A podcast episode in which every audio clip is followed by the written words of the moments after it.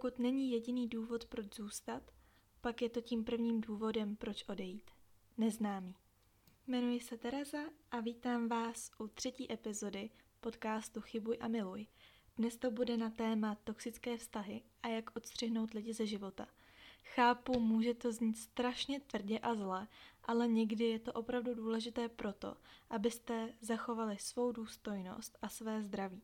Myslím si, že toxický vztah si prožil nebo prožívá každý člověk alespoň jednou v životě. Je to vztah, který není harmonický, nefunguje, kvůli druhé osobě se cítíte méně cení, špatní nebo odlišní. Tento vztah můžete zažívat s jakoukoliv osobou ve vašem životě, ať už je to člen vaší rodiny, což je asi ten úplně nejhorší případ, může to být váš kamarád, kamarádka nebo dokonce partner. Ve škole samozřejmě učitele.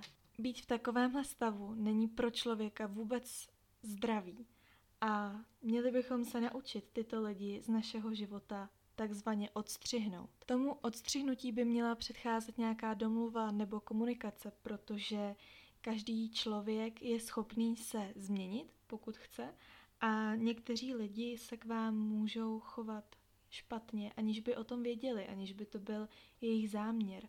Třeba to s vámi myslí dobře a na vás to má negativní vliv. Jak ale zjistit, zdali máte v životě nějakého toxického člověka?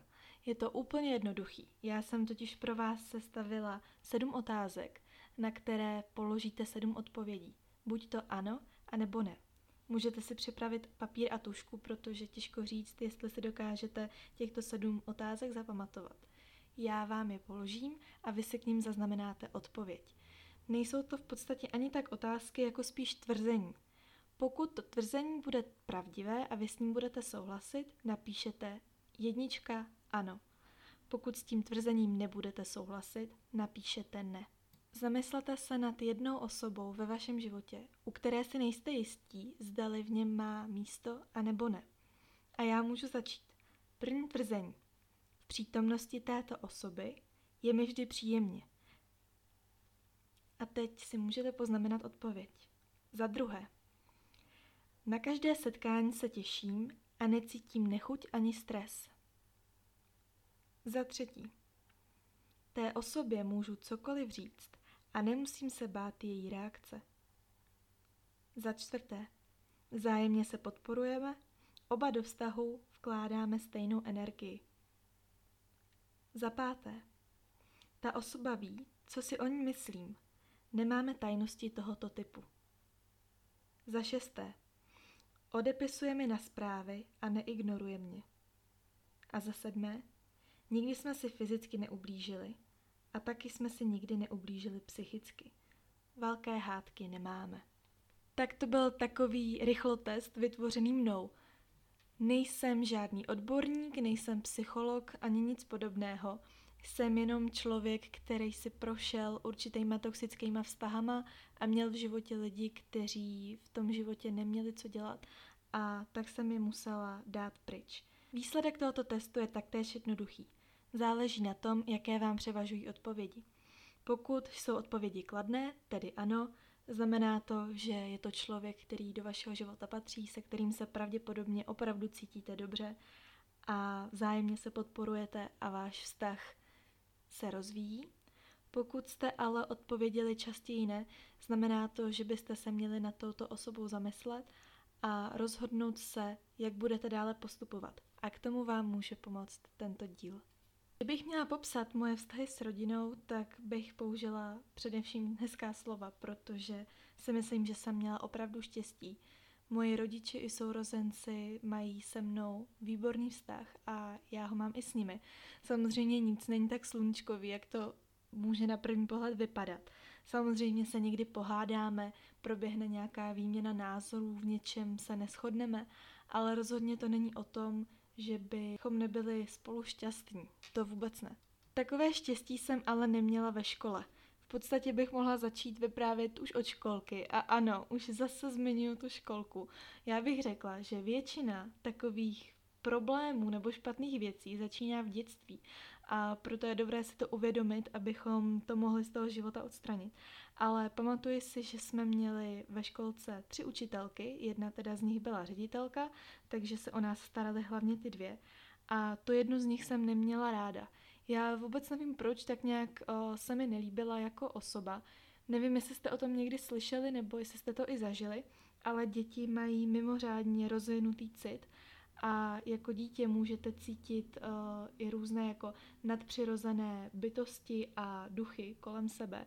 Ono to teď možná jako, že si tady vymýšlím, ale jako dítě máte trošku jiný napojení a je teda pravda, že tam velkou roli hraje i fantazie. Ale jak už jsem řekla, u té paní učitelky jsem necítila něco, něco tam prostě bylo špatně, neměla jsem jí ráda, nelíbila se mi a tak jsem se rozhodla, že ji nebudu poslouchat. Nebylo to o tom, že bych zlobila, ale spíš jsem se rozhodla, že ji nebudu slyšet. Abych to vysvětlila, tak když jsme měli něco společně udělat nebo když jsem měla něco uklidit a ona mě o to požádala, tak já jsem ji opravdu neslyšela a dodnes si to pamatuju, nebo spíš nepamatuju, já si ji vůbec nepamatuju. já si ji pamatuju jenom díky fotkám, ale jinak v hlavě jsem ji úplně vytěsnila. A vůbec tedy nechápu, proč se to takhle stalo, ale byl to teda první toxický vztah. Ta učitelka si samozřejmě stěžovala mým rodičům, že neposlouchám, že jsem zlobivá a možná radši, ať se mnou zajdou na ušní, jestli jsem v pořádku, ale že se chovám, jak kdyby ta paní učitelka neexistovala. Samozřejmě už jsem měla v pořádku, do dneska, do dneška je mi to záhadou, co se vlastně mezi náma stalo. Ale je to takový první nefunkční vztah, na který si vůbec dokážu vzpomenout. Vyřešilo se to jednoduše, chodila jsem do jiného patra k té jiné učitelce, kterou jsem měla ráda, s touhletou jsme se neví, uh, nevídali a to, co se mi líbilo, že to za mě vyřešili rodiče, protože teď, když jsem dospěla, tak si samozřejmě tyhle věci musím řešit sama. A tenkrát to bylo mnohem jednodušší. Něco podobného pokračovalo na základce.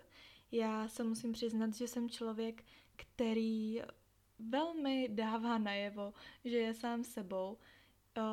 Přiznávám, že jsem jako dítě měla docela ostrý jazyk a to mi vlastně vydrželo i do dneška, že pokud se mi něco opravdu nelíbí, tak se dokážu vymezit a vůbec mi v tu chvíli nedojde, že tím můžu někomu ublížit. Ta paní učitelka mě neměla ráda, neměla mě ráda asi už od první chvíle a já jí to nějak nemám za zlý, protože určitě se vám to taky stalo, že do vašeho života přišel člověk, který vám už od začátku nesednul Věděli jste, že nikdy nebudete kamarádi, nikdy si nebudete povídat, nikdy se na něj neusmějete a jedno velký špatný. Takováhle situace má jen dvě řešení. Za prvé, buď odejít na jinou školu, anebo za druhé kousnout se a zkusit najít nějaký kompromis. Moji rodiče si vybrali druhou možnost a na mě to žádný negativní dopad nemělo. Horší to pak bylo s některými spolužáky nebo s klukama obecně, o tom už jsem se zmiňovala v minulé epizodě, tak si ji můžete poslechnout, pokud jste ji ještě neslyšeli. Ale myslím si, že pokud jste dítě, tak tyhle ty věci ještě nedokážete moc chápat nebo si jich vůbec všímat. Když jsem přišla na střední, tak tam jsem narazila na nejvíc toxický vztah v mém životě. Byl to učitel, který mě učil od druhého ročníku a já jsem neměla žádnou možnost, jak se tomuhle člověku vyhnout. Jedině tak, že bych samozřejmě přešla na jinou školu, ale to jsem nechtěla. A tak jsem se rozhodla, že se kousnu a že to vydřím. Jak se to projevovalo? Byl to učitel, který ve mně vyvolával pocit, že nejsem dobrá v tom, co dělám, že moje výtvory nejsou správný, nejsou hezký a že nemají žádnou cenu. Ustále mě kritizoval a pokaždé, když se na mě podíval, tak jsem měla pocit, jako by mě probodával. Když zkoumal to, co jsem vytvořila a začal se smát, někdy i opravdu nahlas, tak to ve mně vyvolávalo úzkost. Na jeho hodiny jsem se bála, netěšila a kdyby to šlo, tak bych se jim vyhla pokaždé. Nebyla jsem sama z mojí třídy, kdo to cítil stejně, a tak jsme se s dalšíma dvěma holkama domluvili, že společně zajdeme za třídní učitelkou a všechno jí řekneme. A tak jsme udělali. Bohužel to celou situaci ještě zhoršilo a to je mi neskutečně líto, protože mám pocit, že se to děje úplně kdekoliv. Jakmile člověk uh, se dojde někomu svěřit, v, uzo- v uvozovkách si jde postěžovat, tak se to potom ještě obrátí proti němu. To, co následovalo potom, bylo něco naprosto šíleného, bylo to nepříjemný, koukali jsme s tím učitelem na sebe, on měl pocit, jako kdybychom ho podrazili a řekl, že jsme měli dojít nejdříve za ním, to ale bylo těžké, když jsme z něj měli všichni strach. Postupně se situace začala uklidňovat a závěr školy bych hodnotila velmi pozitivně, protože ten učitel mi neskutečně pomohl s maturitou. Nemyslím s tou zkouškou, ale s maturitní prací. A nejsem si jistá, jestli bych to bez něj zvládla, takže mu tímto děkuju, i když se vsadím, že tenhle podcast v životě neuslyší, ale i tak jsem to tady chtěla říct. A je to zase jenom další důkaz toho, že všechno zlé v životě je i k něčemu dobré. A to tedy byly vztahy s učiteli a s rodinou. Myslím si, že pokud někdo prožívá toxický vztah s učiteli a s rodinou, že to je docela specifická skupina, se kterou se hůře pracuje, než když je to nějaký kamarád, na kterém nestojí vaše vzdělání nebo možnost bydlet doma. Teď bych se ráda posunula k těm přátelům, protože tam je to přece jen o něco snažší. Neříkám, že to je snadný, ale je to snažší. Všichni máme kamarády, které vydáme často, pak máme kamarády, které vydáme méně často, jelikož to jsou kamarádi třeba z dřívější doby, nebo to jsou známí. A pak máme taky kamarády, se kterými fungujeme jenom přes Instagram, Messenger, Facebook, ať už protože bydlíme daleko, nebo jsou k tomu další jiné důvody. V každém případě bychom se měli snažit, aby ti lidi, kteří jsou v našem životě, nám předávali nějaké dobro a ne tu negaci, o které tady stále mluvím. A už mám pocit, že se začínám znovu opakovat a ztrácím se ve svých myšlenkách, ale ráda bych se tady ještě dostala k nějakým typům.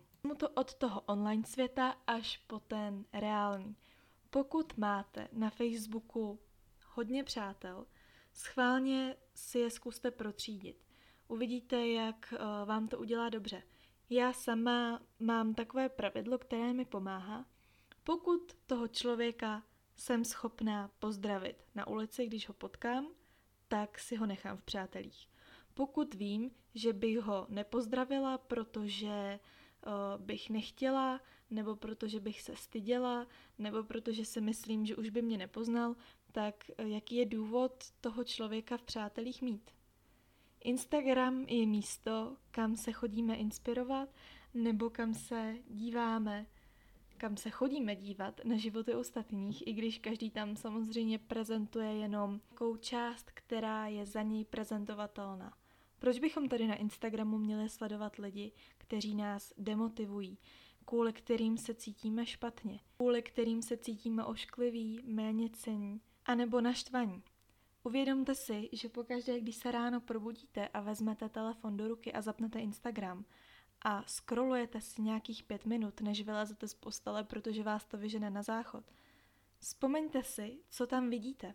Pokud vidíte příspěvky lidí, které máte rádi, a pokud jsou příspěvky, které ve vás uh, vyvolají úsměv, tak je to naprosto perfektní.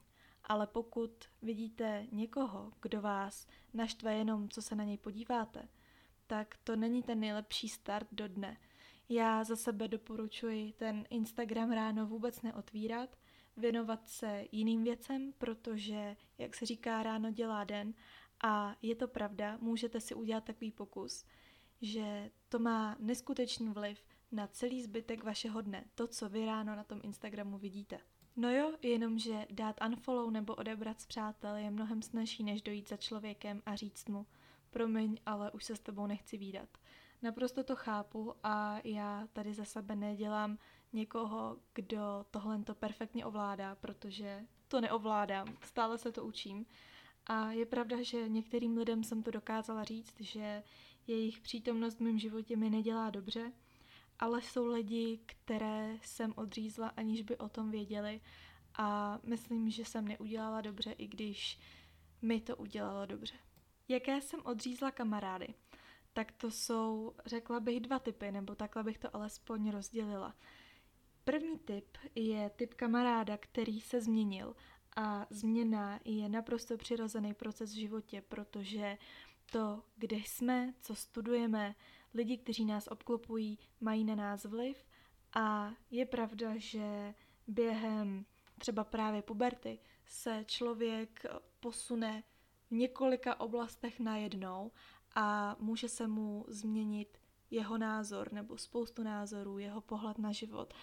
A pokud jste si s někým rozuměli dobře v dětství, neznamená, že si s ním budete rozumět dobře i v dospělosti. Navíc děti nemají tak vysoké nároky jako my dospělí, takže o to je to potom mnohem těžší. A ta druhá skupina, co jsem odřízla, jsou kamarádi, kteří byli naopak stejní. Já vím, teď to možná vypadá, že si protiřečím. Říkáte si, tak teď tady říkáš, že odřezáváš lidi, kteří se změnili a pak říkáš, že odřezáváš lidi, kteří zůstali stejní, tak s kým se teda pořád bavíš? tak jo, já to vysvětlím. Pokud je ten člověk stejný a nevyvíjí se, nemá zájem o to být lepší, ať už ve škole, nebo ve sportu, nebo vůbec v tom, jaký je člověk. Přece bychom všichni se měli snažit být lepším člověkem, nebo o co tady pak jinak jde. A pokud, mám, pokud se mi stane, že jdu s kamarádkou na kafe nebo v někam ven a jdeme za tři měsíce znova a za další tři měsíce znova a stále se bavíme o tom samém a už vlastně není nové téma, které bychom spolu mohli řešit, protože buď je všechno vyčerpané, anebo je to člověk, u kterého nemám tu potřebu se otevřít, nebo dokonce nemám tu důvěru se otevřít, tak proč bych s tím člověkem trávila čas, když si nemůžeme navzájem předat něco nového? Mně to přijde úplně jako nesmyslný. Teď jsem si uvědomila, že existuje ještě třetí kategorie a ta je hodně speciální kategorie kamarádů, kteří jsou také toxický, protože vás stahují ke dnu. Ať už je to proto, že vás lákají k různým uh, nepravostem, jestli to můžu říct takhle. Asi chápete, co myslím, ať už, ať už to jsou nějaké drogy, nebo vás nabádají k nějakým nelegálním věcem, tak to už je opravdu extrém a pokud se takovýhle lidi chytíte, tak to může mít fatální následky pro váš život, ale to si myslím, že si každý moc dobře uvědomuje. Jak tedy toxický vztah ukončit, pokud se to týká kamaráda? Mám tady pět řešení, které jsem podle sebe sestavila od nejlepšího až po nejhorší. Samozřejmě to, co je nejlepší pro mě, neznamená, že je nejlepší pro vás. Naopak to, co je pro mě nejhorší, může být pro vás nejlepší. Takže toto je velmi subjektivní ale každý si tu svou stupnici může poskládat jak chce. Toto jsou jenom mé typy. Řekla bych, že nejlepší způsob je promluvit si s tou danou osobou a pokusit se v první řadě ten vztah zachránit. Je mi jasné, že ne každý vztah bude trvat věčně a že někdy ta záchrana zkrátka za to nestojí, ale mohli bychom se nad tím alespoň zamyslet, jestli má cenu, nebo jestli vůbec tedy chceme ten vztah zachraňovat. Pokud ne, tak nemusíme. Druhé řešení je promluvit si, vyměnit si ty názory, sdělit o co jde a ukončit to. Třetí řešení je oznámit to jako hotovou věc. To znamená, promiň, já končím, takhle to dál nejde, prosím, už, už mě nekontaktuj. Čtvrtý způsob je ten kontakt minimalizovat a nekomunikovat. Je to takové, řekla bych, dělání mrtvého brouka, ale je to nejlepší řešení asi proto, když o, víte, že by to toho člověka mohlo ranit, protože on třeba o vztah s vámi stojí nebo o kamarádství s vámi stojí, stojí a vy mu nechcete nebo nedokážete ublížit, tak lze ten kontakt minimalizovat. To znamená um, nevídat se, nepsat, nevolat, odpovídat stroze. Ale, jak říkám, není to za mě úplně ideální, ale přiznávám se, že i tohle jsem udělala. A za páté, blok a ignor. Je to už hodně drsná cesta, ale nic není tak důležitý jako vaše psychický a fyzický zdraví. Takže to by bylo pro tuto epizodu vše nesla se v poměrně docela vážném duchu. Já se vždycky snažím být veselá, ale potom sklouznu k tomu, že jsem strašně vážná. Dokonce i normálně v životě mi všichni říkají, že se tvářím hrozně vážně. Já třeba sedím v lavici a koukám na tabuli, přemýšlím o tom, co je tam napsaný a pak se mě někdo zeptá, proč se tvářím takhle, proč se tvářím tak vážně, jako kdybych byla naštvaná na celý svět, ale takhle to vůbec není. Někdy i v hlase můžu znít trošku vážně, tak za to se omlouvám, ale budu strašně ráda, když mi napíšete jakoukoliv zpětnou vazbu a asi k tomu můžete použít můj Instagram, na kterém mě najdete jako Tereza podtržítko Masojitkova. Já vám děkuju a užívejte si tohle krásné počasí, který konečně přišlo. Tak jo, mějte se. Ahoj!